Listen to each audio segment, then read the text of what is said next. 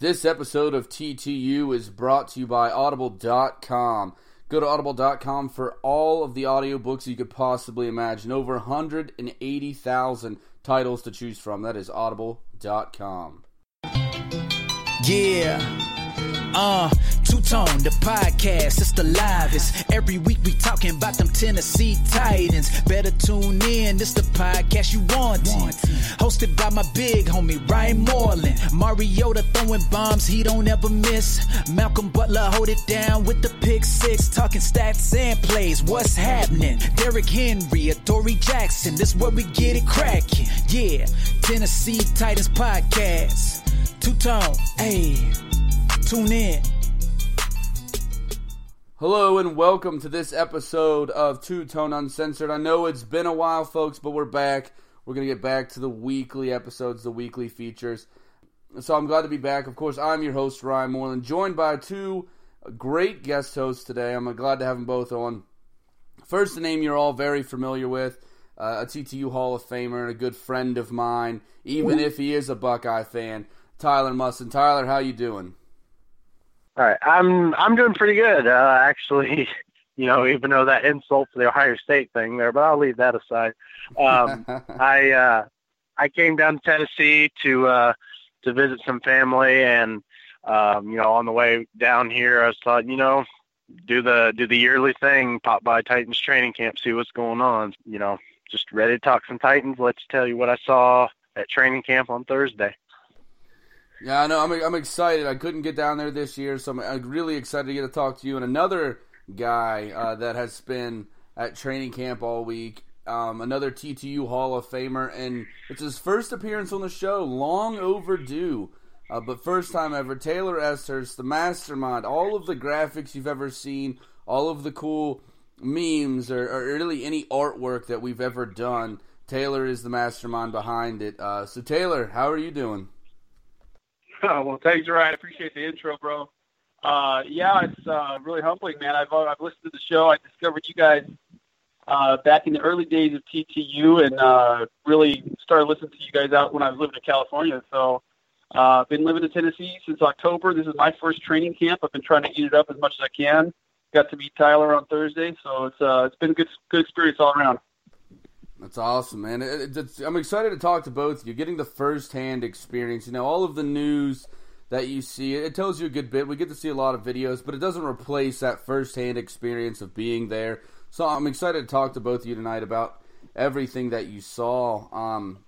Jumping right into it, let's get into some news before we get into all of the training camp stuff. First off, Delaney Walker signing the 2-year extension for $17 million. $12.76 million of that is guaranteed. The question here is his age. We all know the talent is there, but he's already 33, so this will keep him through, you know, being 35, 36 years old when he's coming out of this contract. Does the age worry you at all with a contract that's going to end up being this big? Not really. You know, what this contract kind of tells me is that, you know, something that I said to a couple other people the day this came out is John Robinson seems to be signing the meat and potatoes players, you know, the guys that actually perform for us, the guys who actually go out, you know, and earn cold, hard results. Also kind of seems like John Robinson understands the value of the tight end and understands the value that we have at tight end, because Delaney, I'm going to say Delaney's second best tight end in the league. And if you want to go about it, you can say he's the best because he's the one that's available the most, whereas Rob Gronkowski is always hurt all the time. So best availability is availability. Best ability is availability. But I think what this is, you know, it's showing Delaney, hey, we appreciate your effort. You know, we understand this late career renaissance you're kind of having. You know, you seem like you haven't aged. Can you keep that going for us for another 3 years? Because I think it was what, a 2-year contract on top of his contract this year. So I think it's, you know, like an award to Delaney's like, hey, we see what you've done for us the last so many years. Can you keep that going for another 3 years? And I think there's also a way for Robinson, you know, to kind of backdoor out of it in case something happens, you know, be it an injury or a fall off. I think how he wrote it up is the guaranteed money as opposed to the year-by-year salary. So I think it's very good. I think it's awarding to, like I said, somebody who's one of our meat and potatoes guys. Well, age is definitely a factor you consider. With Delaney, one of the most important factors that you have to look at is, and that John Robinson knows, is that he has chemistry with Marcus. And with this new offensive scheme we're implementing, that is going to be very important. As you know, a lot of times in offenses around the NFL, what position is the dump-off position for a quarterback in trouble? It's the tight end, right? And Delaney is that guy, and he's shown that he still has gas in the tank and tread on the tires. So, you know, and the other thing is we have a young Jonnu Smith who is waiting in the wings who needs a mentor. And Delaney Walker, like you said, I agree with Tyler. I think he's top 2 or 3 in the NFL right now. And I mean, just look at Madden. He's got a 93 rating. I think that was like number 2 on Madden, you know, because we all look at Madden football, of course, as our reference. But it's definitely a factor, the age, but I don't think in this particular case it's the most important factor. I'll agree with you guys to an extent. I definitely think the age is a factor, and it worries me a little bit. I have all faith in Delaney Walker. He's an amazing player. But the one reason that really takes my, puts my mind at ease with the age is we have a lot of young tight ends coming in, most notably Jonnu Smith. So even if Delaney Walker's not playing at his full potential, he's going to be a great coach to these young guys to get Jonnu Smith to reach the potential that we all think that he can reach. Last year in flashes when he was on the field, Jonnu looked really good. He had 2 very big plays that are fresh in my mind still. And I think he has a lot of potential. I think this guy has the potential to be a Delaney Walker caliber player. And like what you guys were talking, he has to be top 2, top 3 in the league. I would say if you have him lower than 3, you're insane. Behind Travis Kelce, behind Gronk, I understand, but any lower than that, I don't. He's an outstanding player, and I think Jonnu Smith has that kind of potential. So even if it doesn't work out, and that's a lot to pay a guy that's going to be in a coaching role, but it's not that many years. And Delaney's, you never see the guy get really sustained injuries that last a long time, minor things here and there. He's a team-first guy. He's a guy that goes out there and does everything that needs to be done. So I don't have a problem with this contract. It was a little more expensive than I expected, but it wasn't more expensive than I would have done. Like I would have made this contract. It was just a little pricier than I thought it was going to be. Yeah, and it kind of took me by a whirlwind because I wasn't expecting it. I think I was watching an A to Z special, and somebody said, Walker got re-signed, and I was like, somebody's just blowing smoke right now. And then it came out to be true.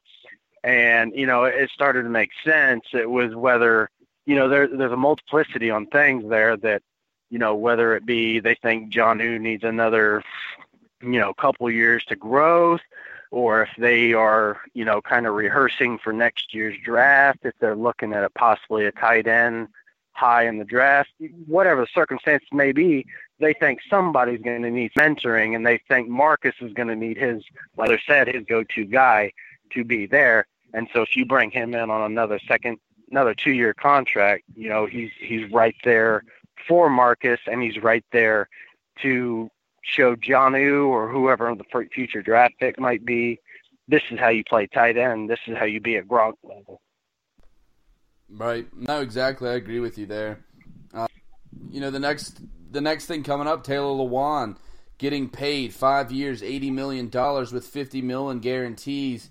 The biggest contract an NFL lineman has ever received, and I think we all saw this coming, no surprise here. So my question, not as much with Lewan, and you guys can talk about the contract and what you like or don't like about it, but my question is, so we have Walker and Lewan have extended, Mariota's picked up, the 5th-year option's already been picked up for 2019. How impressive it just is it for the casual fan out there listening that doesn't follow the dollars and cents? How impressive is it what John Robinson has been able to do with the cap room that he had when he came in here?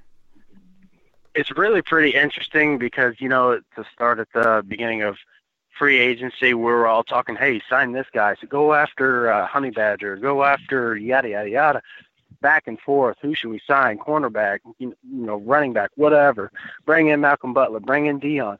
You know, you have to work within the cap space, and people would have got to understand is, yeah, we signed Malcolm Butler and Dion Lewis, and then among a couple other, you know, nameable players, we signed them, but we had to stay within our realm on the cap space. And that's because we have some high-priced guys coming up that we've got to pay. You know, Taylor Lewan being the forefront of that. It wasn't an issue until he kind of came in and said, hey, I'm not going to participate in minicamp until we at least talk about my contract deal. And, you know, to be honest, it was actually the most civil contract discussion I think I've seen between the Titans and a player, because anything else has been, you know, hey, I want my money or I'm not coming, you know, basically. But Taylor showed up to practice, you know, all that sort of thing. But, you know, we had to work within a realm of cap space, and it's because we were saving it for Taylor Lewan, Marcus Mariota, Derrick Henry's going to be coming up. You know, you're going to have a whole long list, and then don't forget Corey Davis and Adoree Jackson, two first-round guys you're going to want big, big, big money. But the Taylor Lewan thing was very civil. You know, it was both parties saying, hey, you know, there's some flaws in this contract. We need to work this out. And for what John Robinson was able to do is to bring in a high profile like Malcolm Butler and Dion Lewis, but also realizing, you know, he's got to stash some money aside. And Taylor coming in, it wasn't him about being, oh, what's the term? I've heard people say it, CJing the deal, which is, I want my money, I'm performing on the field. Yeah, I'm performing on the field, I want my money. No, Taylor is, Marcus isn't loud. I'll say that. Marcus isn't loud. So Taylor's basically the mouth of this franchise. Taylor is your left tackle. Left tackles that are, you know, Pro Bowl level are hard to come by. And he understood that, and he said, hey, I just want to be paid for my dollar amount for my performance on the field. And John Robinson being able to work that was great because he understood that going into free agency, I believe. And make no mistake, just like Tyler said, I mean, John Robinson has been planning for Taylor Lewan signing and Marcus Mariota since he took over. I mean, these are the two guys that he knew were going to be big dollar guys, tough positions to fill. And he's been prepping our cap space for just, I mean, you know, we talked about the Titans cap space for the last couple of years, and we're still in a good spot. And I think that's why the Delaney extension was doable. And also the Taylor Lewan, of course, you know, you knew he was going to get top dollar. You knew he had to. He's arguably one of the top three left tackles in the league, and you can't just not sign him. You have to sign him. Yeah, you guys bring up some great points here. And to add to this, going into next season, according to overthecap.com, we're going to be 11th in cap space. So we just signed our tight end, our bookend left tackle, and we've already picked up the fifth-year option for 2019 for Marcus to extend that, and we're still going to be very high, like top of the list, in cap space. Just to be able to do what he has been doing, and we're going to have enough cap space to keep adding moves and like Tyler was saying, you know, we always like go after these guys. I talked to an NFL scout one time, and he told me, as a scout, you feel like, you know, when you're a kid and you go to the toy store and you're like, I want this one and this one and this one and this one and this one and this one and this one, and then your parents are like, no, you know, you got $10, you got $5, like you can get that much. You're not getting everything. And I feel like that extends to fans too. You know, when you get in the off season, it's, you know, everybody wants to be like, oh, go get this guy, you know, the big name here, the big name here, the big name here. And since J-Rob's been here, we have gotten some big names off of some big things, but a lot of cheap deals. We've gotten a lot of cheap players, gotten a lot of good trade value, got smart deals done, and that's the reason that we're setting where we're at. We're not going to be the Jags, who are going to be dead broke at the end of 2019. Yep. We're going to be a team that's set to build, and that, you know, that comes from that Patriot mindset, and you see why the Patriots always have a little money to play with, is because they do it this way. And it's phenomenal what he's been able to do. It's very impressive. And as for the contract, I think it's stellar. You know, Taylor Lewan deserves to get paid what he's going to get paid. And you know, this works like this in the NFL. Next year, he's going to be like the third or fourth or fifth paid left tackle in the league. You know, that's you know, it's not going to last long. And Jack, you know, tying together John Robinson, Jack Conklin. Little do you know, Jack Conklin's sitting here watching this situation. I mean, I understand he's injured and on an ACL, but he was an all-pro. You know, for the life of me, why he did not make the Pro Bowl will never be under. Yeah, you're good enough to be all-pro, best in the NFL, but you ain't going to Pro Bowl. Anyway, he's watching this situation. So, and I'm sure John Robinson in the back of his head knows that. Is, hey, this guy 2 years running all pro. Yeah, I'm going to need him in a couple of years on top of Davis, Jackson, whatever. You know, their season outputs will vary in, you know, the dollar amount. But Conklin's watching this, and I guarantee you John Robinson, as he's doing this, he's learning a thing or two how to approach a tackle who thinks, hey, I would love to be on this team. I just would like to get the – you know, the I's and the T's dotted and crossed. Yeah, and to add to my point, in the 2019 season, if everything stays like it is right now, the Titans will have $40 million, just over $41 million, $41 million to play with in 2019. The Jags will have negative $19 million. So yep, you know some cuts are selling that D-line. Exactly. Cuts are going to be made. Cuts are going to have to be made. Plus, they're going to have guys like Jalen Ramsey, just to name one, that are going to be coming up on big contract years. So, you know, we're building effectively. And he'll demand Deion Sanders money. You can believe that whole Pro Bowl thing and shutdown corner thing has gone to Jalen's head. That's another reason why I'm kind of glad we didn't draft him, because you will have not like Taylor. Yeah, you give the NFL history amount, but you'll really have to pony up the dollar amount for Jalen Ramsey. Oh, I agree. I think he's going to easily be the top-paid cornerback in the league when his rookie contract ends. So let's move on to the next piece of news here. Kevin Dodd being cut by the team. I don't think this is really that shocking to anybody, but how disappointing is it? You know, like, how about this? What did you guys think about when he was coming into the league? When you look at the Dodd situation, we all had high hopes for him. I mean, second pick, I mean, coming out, you know, excuse for Clemson, right? I mean, he coming out really, you know, in this position with the top prospect. So we all had high hopes. He was one of the first John Robinson picks. Of course, we're thinking, oh, dude, this guy's going to be a beast. And nothing panned out. First season, dealt with injuries all year. Then last year, we're all wondering what's going to happen. Basically, it leaves you on. As good as John Robinson, I think, is as far as general manager goes. Nobody, even the best GMs in the league, don't bat 1,000. Right? I think you guys will agree. I mean, you're eventually going to have that bust. And this is going to go in the books. This is his first bust. And I don't think it tarnishes John Robinson's record at all. We're all disappointed. We all, you know, I'll be surprised if Dodd gets a job. I mean, he may get a backup or third street role, but the league is kind of, you put him on notice that he's just not interested in playing football, you know. He's just lacking interest. I don't know. What do you think, Tyler? I was scratching my head when we first drafted them because I remember I was really excited.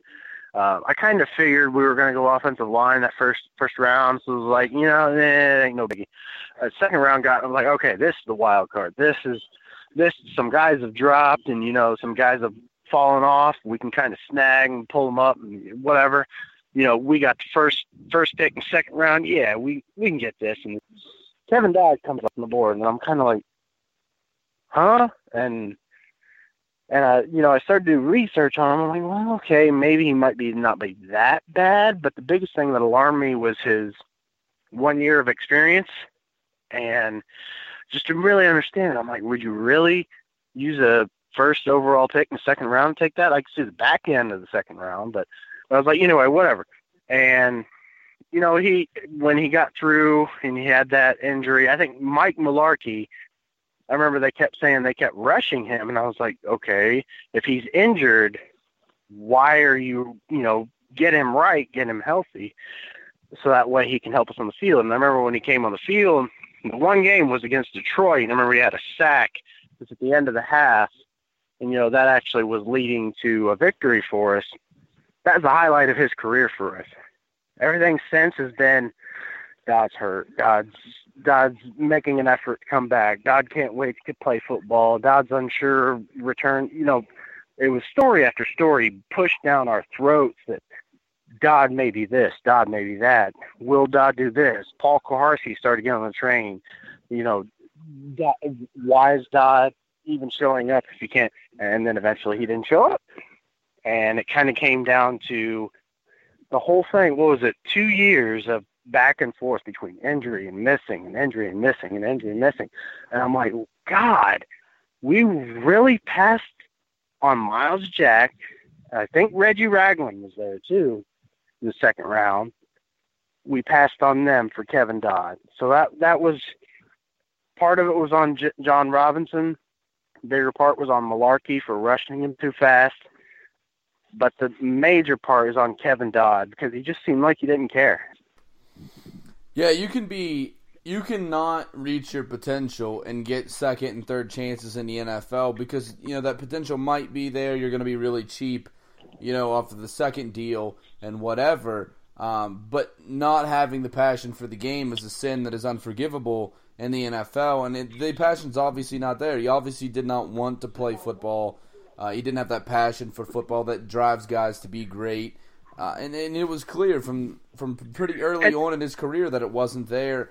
And, you know, you can't have that guy around. In his interviews, even on his initial interviews, did it seem like to you, he just kind of seems like, meh. How was your first day? Well, it was great. We just got to learn to be team players and learn to take it every day. And, you know, basically like grudging to get by, like, hey, yeah, I'm drafted, I'm getting paid, and don't really care, though. So I was going to say, I'm surprised if anybody picks him up. It's like Tyler said, all about attitude, and you just didn't care. That's the bottom line. And I think fans started to see it, and it just came to a point where the teams had to make a move. No, I 100% agree. I doubt we see anybody pick him up. Like I said, not having the love for football is an unforgivable sin, and unless you're unreal talented, and Dodd's not. Dodd's a guy that was ultra productive in that last year on a very good defensive line with 1 year that he shined, and it's not. I doubt that we, you know, he might get on another practice squad, but he has to show an attitude shift, and we'll see if that happens. And they even gave him a crack at another opportunity. They moved him to defensive end to see if he was better on the defensive line. So it's not like anything on the Titans' fault. They tried to make him work. It was an entire fault of Kevin Dodd, but, you know, a small fortune does have to go to John Robinson's like, hey, turn in the ticket. I want Kevin Dodd. So, I mean, you can put blame basically on John Robinson, but this entirety has to be on Kevin Dodd because he, like we all are saying right now, he just didn't care. I agree. I definitely think that was the case. So, we're bringing back the uncensored mailbag. It's been a while since we've done the mailbag, so excited to get a few questions in here for the mailbag. First one, where do Taylor Lewan and Delaney Walker rank in your favorite Titans of all time? Well, for me personally, if we're talking all time, the question doesn't sound specific. Is it like my favorite left tackle of all the left tackles that have played for the Titans, or is it all-time players? All-time players. If that's the case, I would say Lewan. I work my Hall of Fame on my favorite players a little different. It's basically like the NFL Hall of Fame. You're not inducted into my personal favorites until after you've kind of either you've earned your stripes for the team after years of putting in the work, or you retire and you're, you know, like Steve McNair type thing. But I would say Taylor Lewan is definitely one of my top 20 and climbing because the dude has so much personality. I mean, you saw after his contract extension when he had his press conference come out as boss hog. And, I mean, some people thought it might be a little over the top or a little goofy, but that's Taylor. He's all personality, and like we said earlier in the show, you know, Marcus is kind of more the quiet leader, and that's fine. But, you know, I would say Taylor is the face of the franchise to a lot of us just because of his personality. So for me personally, to answer the question, Taylor Lewan is a top 20 player, quickly climbing. Delaney, he's been with us now, 4 years? This is his fourth or fifth year. I don't remember how many years. I mean, he's been with us a lot, and he deserves some stripes. But to me, though, my favorite tight end has always been Wycheck, and it would take a lot to surpass them. I guess if we get to the Super Bowl with Delaney this year, that would take a huge leap. But that's me. Quite frankly, neither of those two are at the top tier of my favorite Titans of all time. And it's only because, one, Taylor Lewan, his age. He's, what was he, drafted 2014? That's still kind of fresh. It takes a lot to overcome some legends. Delaney, I think the biggest thing pulling him down is the fact that not necessarily he was brought on a free agent deal, was just because of the amount of years that he's been in Tennessee. He's balled out every single year, I agree. But he kind of came here with some age, but I'm kind of hoping, I'm like every other Titans fan, sitting around, it's like, hey, man, maybe he can go another 10 years and still be like Vernon Davis when Vernon Davis was 25, something of that sort. Still have the speed and the go-to and the know-how to be able to create separation and everything. That's the biggest thing with Delaney. But Taylor, okay, let me get this straight. Taylor, like Taylor said, has been the Titan of the last since he was drafted. He's been the face. When he first started, we had no face. We had nobody. We had Jake Locker. He was hurt all the time. He was a hurt locker. Taylor Lewan has assumed the role of the popular, funny kind of guy, personality, Titans fans can get along with. He's working his way up the charts, I'm not going to lie. But he ain't up there yet, but he is. There's a good chance he keeps his pace up. He'll clear most of the Titans on my list with the stars flying. But Delaney, if Delaney continues this, like I said, he'll give me two more. He has 3 years on his contract. Give me two more years of what you've done.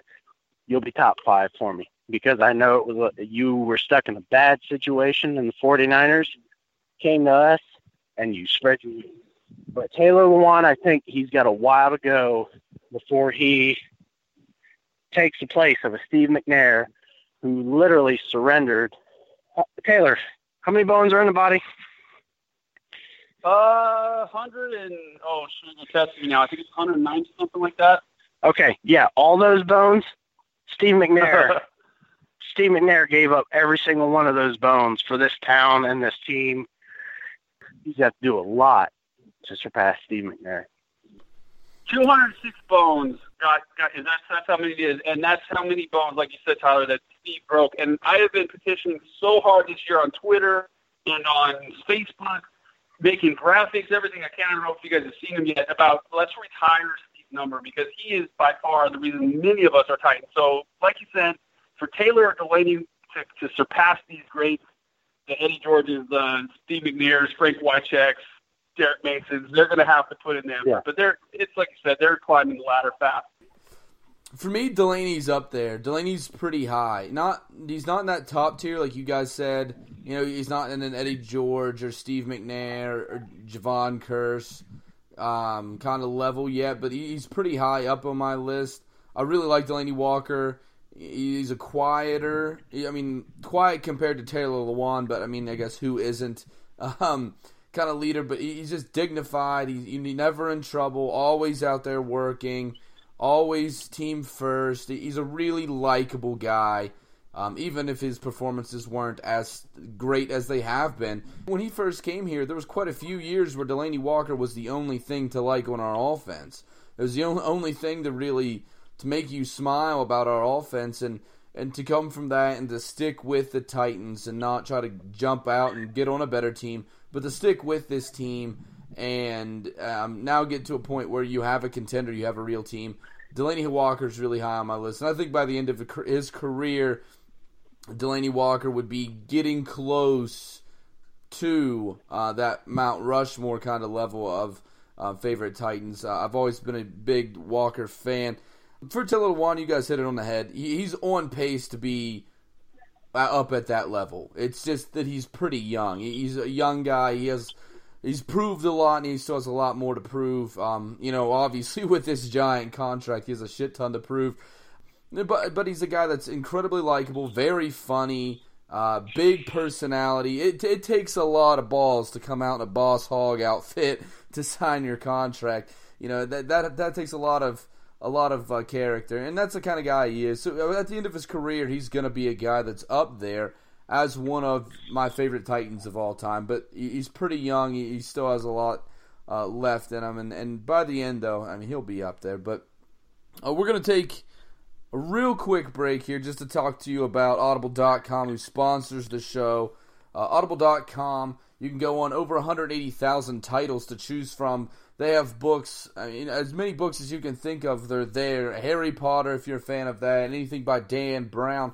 Personally, I recommend going on there, and they have Elvin Bethea, a set-down conversation with Elvin Bethea and Warren Moon, two great Oiler greats, to go on and you can listen to them. And if you go through audibletrial.com/TTU, you will get one free audiobook on us. So go help support the show and get a free audiobook. You do have to sign up for a 30-day trial, but sign up for the trial, get your free book, and then delete the trial. And then you just get a free book, and you help support the show.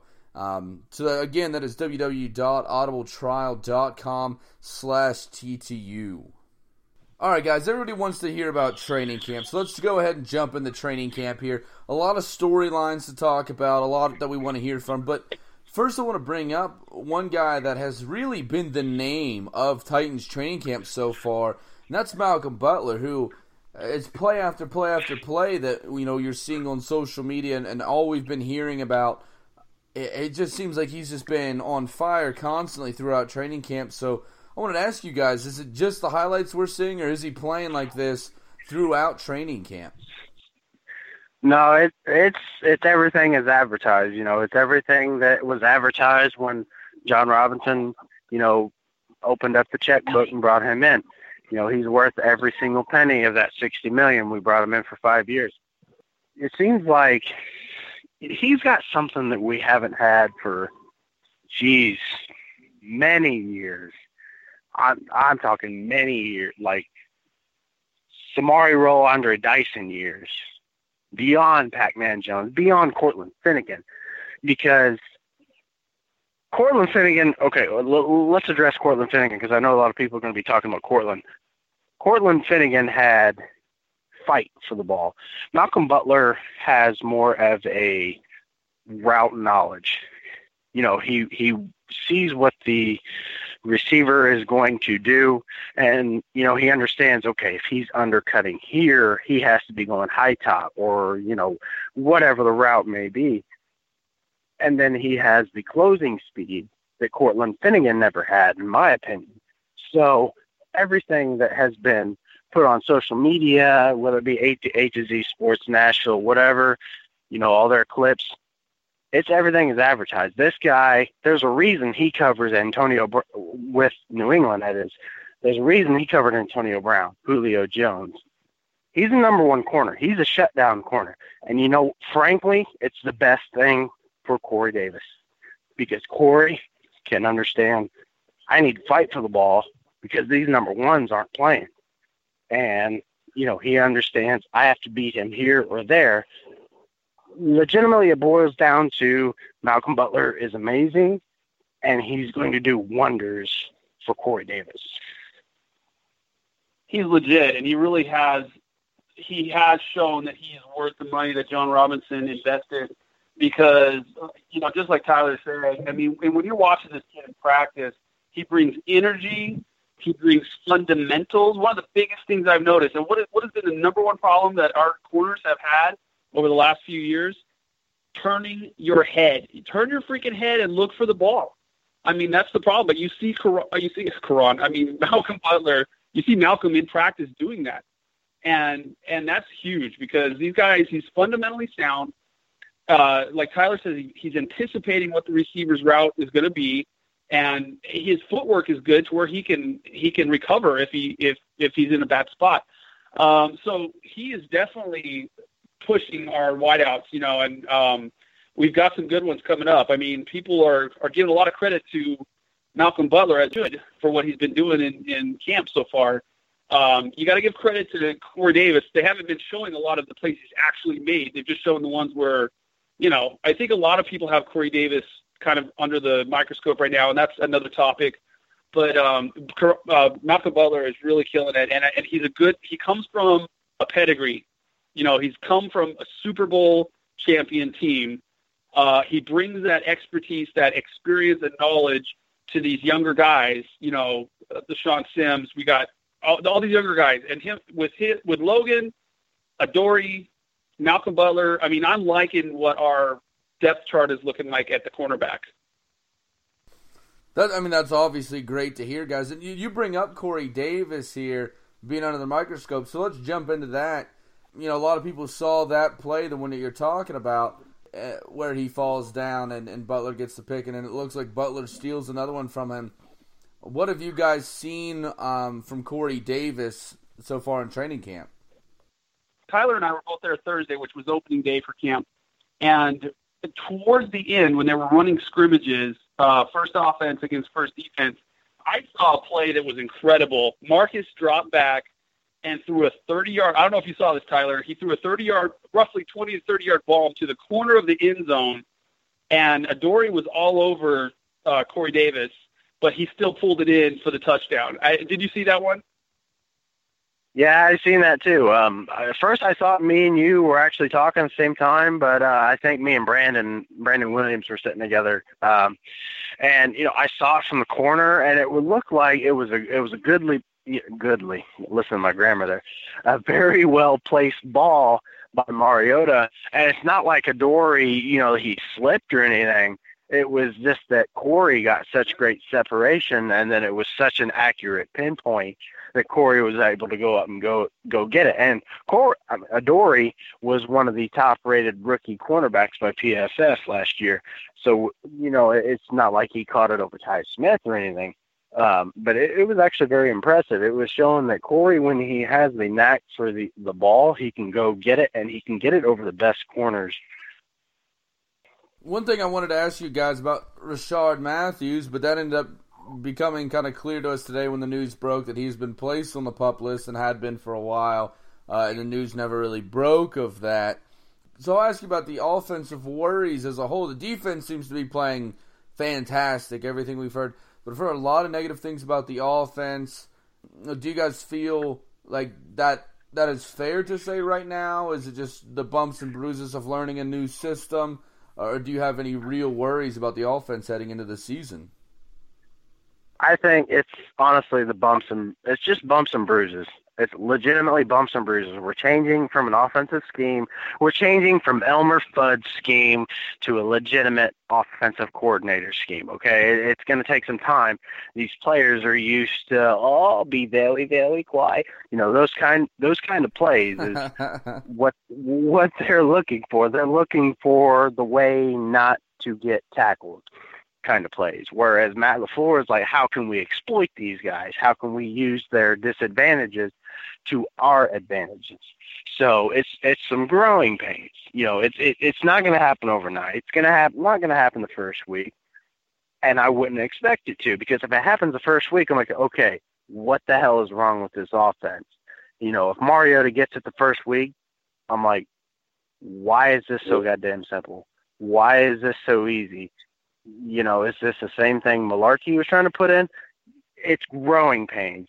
Don't expect our offense to get it first clip, first budge. That's the way I feel. And I feel people are like, oh, the defense is winning constantly. Well, look at it this way. We've never had a good secondary before. We have a legitimate top five secondary, I feel, this year, with Malcolm Butler all over the field, with Adoree's high rating from last year, Byard, Cyprien. Let's hope he gets it together because he's the weak link, to be honest. But I think we have a top no-fly zone. And that plays a part in the Mariota's interception ratio too.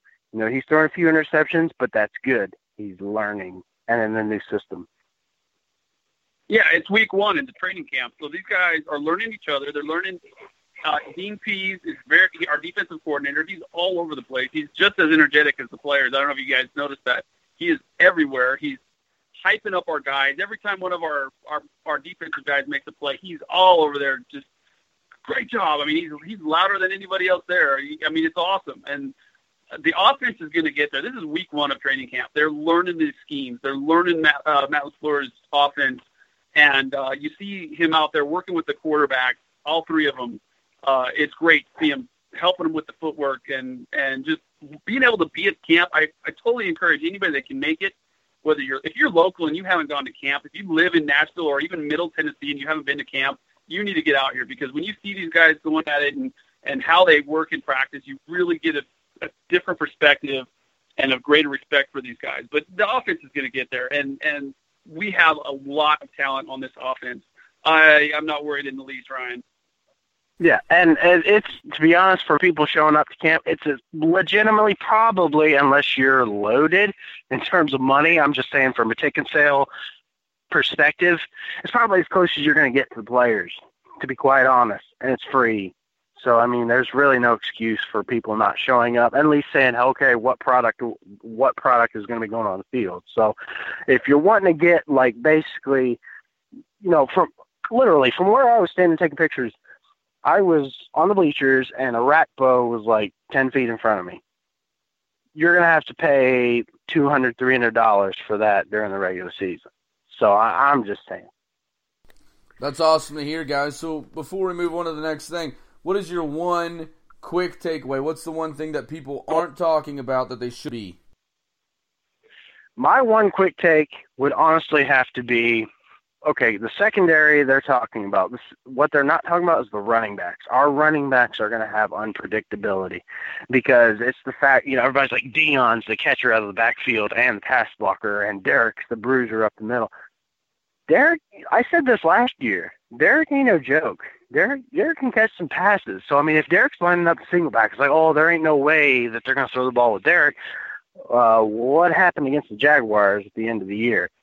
65-yard touchdown. And Dion's not necessarily just the receiving out of the backfield threat.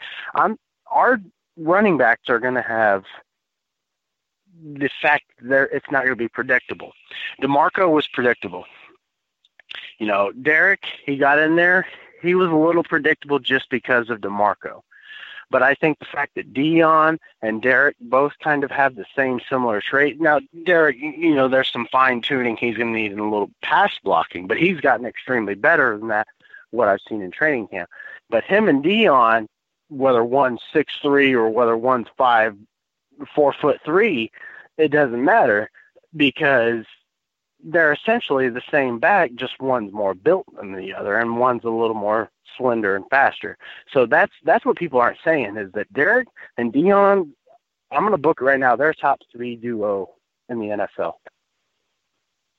Yeah, everything Tyler said I could go along with easily. My takeaway as far as kind of what people are sleeping on, arguably one of our biggest weaknesses last year on defense was our pass rush, or the lack thereof. We had no pass rush. We were probably we were at the bottom of the barrel in the league as far as sacks, and that really hurt us in the long run.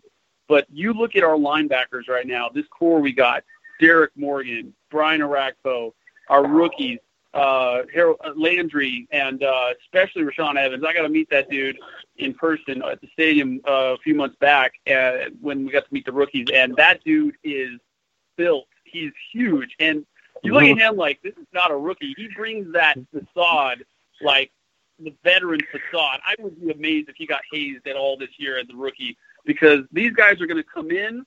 They were drafted to produce and contribute immediately, and I think we're going to see that on the field. I think we're going to see a lot of pressure on the quarterback, a lot more sacks than we had last year. So I'm really excited to see how these linebackers fare this year.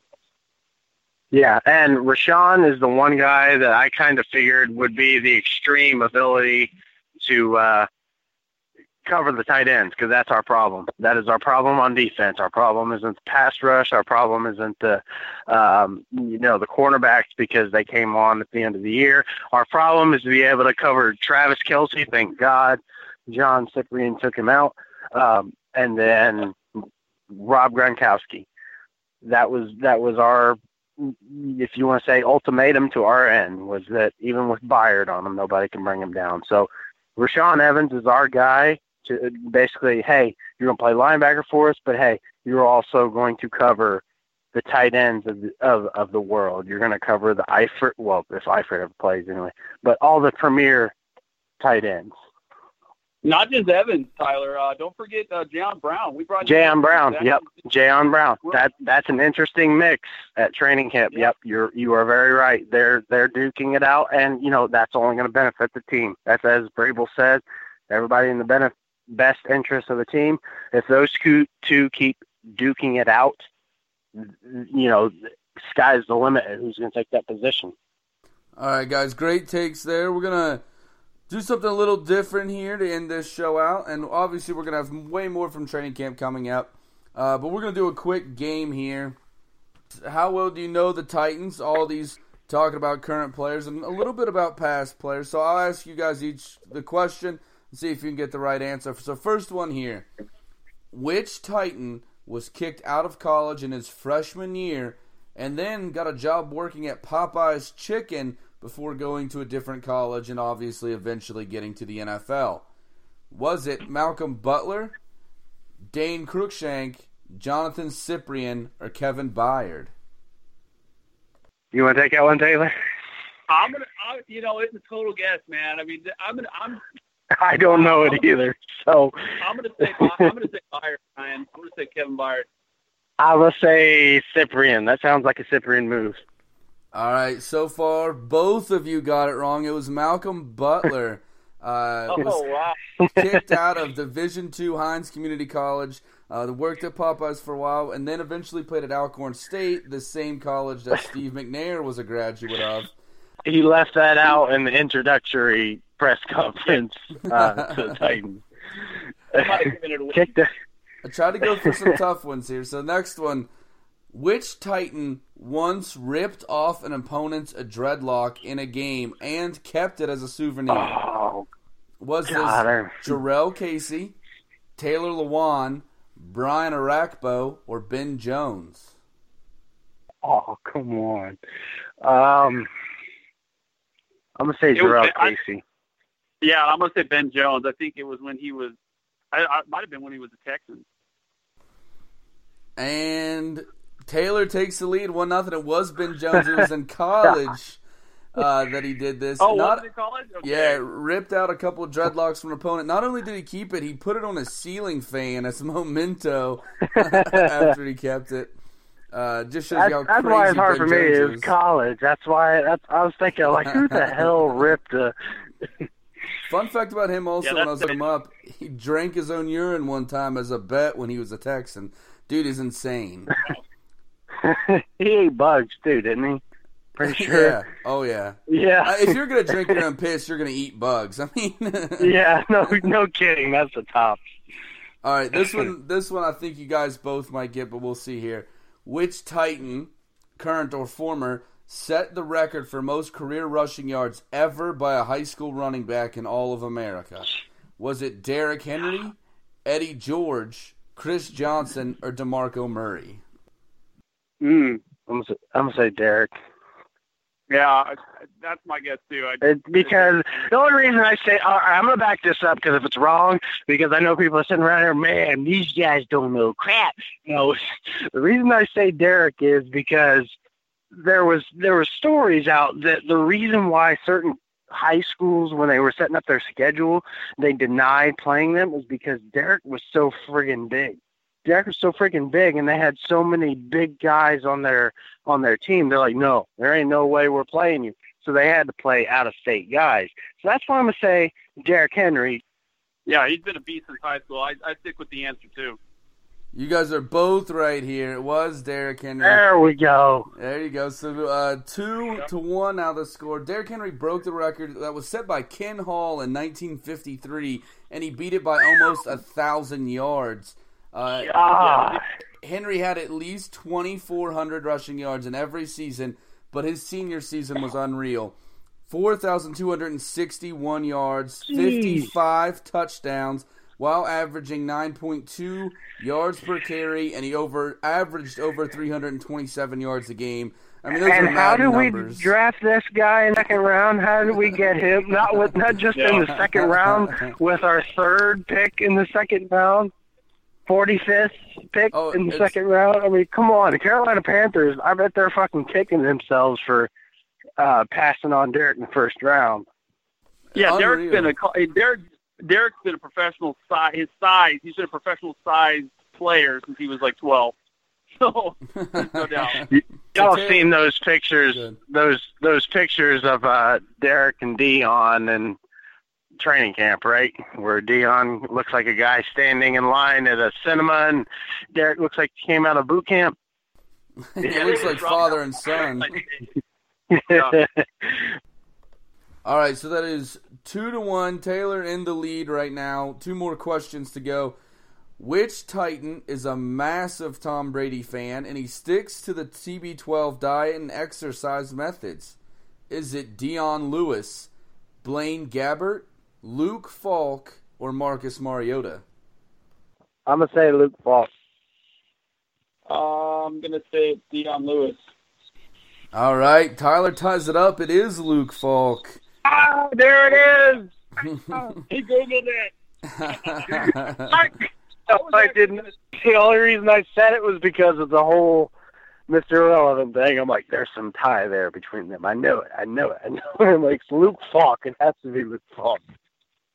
No, I thought Delaney, because I thought he was going to be one of the options, because after one of his training camp post-press conferences, he was talking about taking care of his body and doing some similar diet to that anyway.